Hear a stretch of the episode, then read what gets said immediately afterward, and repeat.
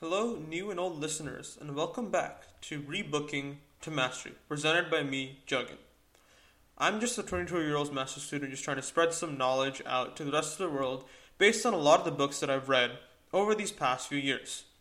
So, if you guys have been tuning in, or if you guys look at these last few episodes, there was a lot of focus on this idea of Stoicism, based in this idea of books by Ryan Holiday called The Obstacle is the Way and Stillness is the Key. And so I am a firm believer in the concept of Stoicism, which is a calm equanimity and not that much of a reaction to pleasure or pain as much, and keeping a calm sense of mindset in everything you're doing is a is a one of the ways you can describe stoicism at least the way i like to describe it. And so we're kind of leaving off from this this the stoic philosophy and going more into passion and perseverance and so the book i'm going to analyze today is called grit the power of passion and perseverance by angela duckworth so angela lee duckworth is a famous author who wrote this book. She's also an American academic, psychologist, and popular science author. The Rosa Lee and Egbert Chang Professor of Psychology at UPenn, where she does study grit and self control. So her credentials are very good, and I was particularly fond of this book because it kind of provides a new perspective at looking at something that we overshadow a lot in our daily life. So I'm going to split it up into a few parts, following through with the author's setup primarily. So there's part one, which is what grit is and why it matters. And so we're going to delve into part one, going through a few of the points that um, Angela Duckworth makes in her in her book, in my own light. So the first part is showing up. So we have this kind of facade or thought in our head that we're going to somehow float our way to success, that somehow everything's going to be given to us on a silver platter with a silver spoon and a platinum plate.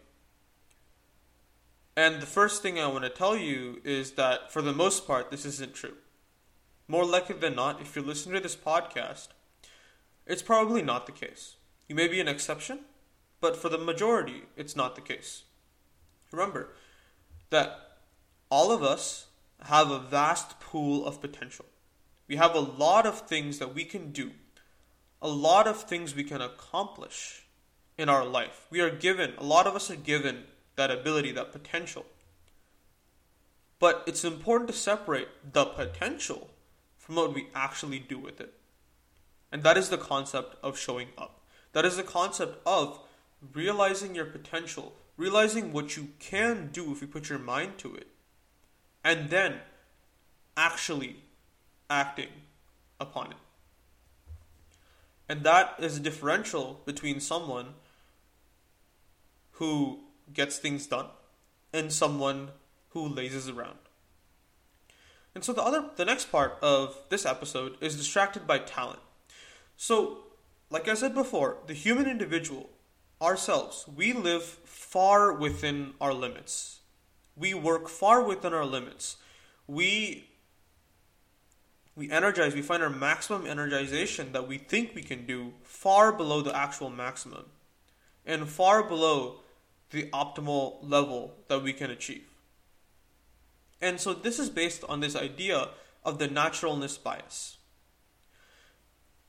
So in our like fantasy world in our ideology we want to be this naturally talented naturally gifted and someone who just claims the battlefield as soon as they walk upon it and as a result we kind of have a hidden prejudice or a hidden bias against those who have achieved what they have through actual hard work for it we like to imagine or project ourselves as this naturally talented person that can get everything done just by snapping their fingers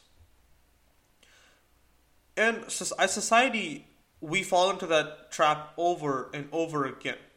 We shine so much light on talent. We shine so much light on the finished product. We shine so much light on the destination. We forget about the hard work that it took to get to that about the perseverance we had to put to make it there, the journey we had to endure to make it to where we are. And we just shove that in the shadows. We make it seem like it's less important.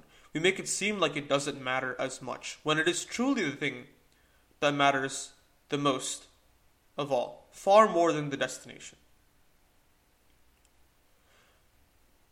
Talent is great. I'm not going to deny, I'm not going to belie, I'm not going to shove away the idea that natural talent is great.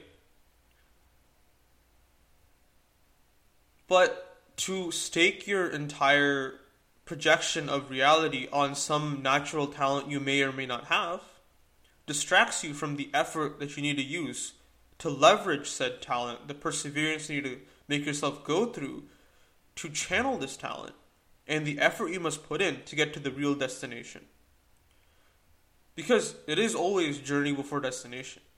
And as society, what grit, what uh, Professor Duckworth tries to say here is that we are distracted so much by this idea of naturally landing on where we want to go that we forego the process by which we made it to this natural landing.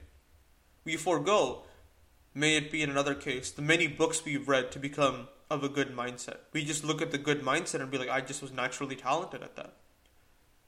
We forego the journey in exchange for the, the shining destination, the hard climb of the mountain in exchange for the summit. And that's a mistake and a, almost a fatal flaw a lot of people do and can do. So it's important to be aware of that. So this concludes the first part of Grit. And if you'd like to hear more content, drop me a follow on Rebooking to Mastery on TikTok and Instagram and YouTube. And if you'd like to hear more content, drop me a follow on whichever platform you're listening to. And I hope to see you guys next time.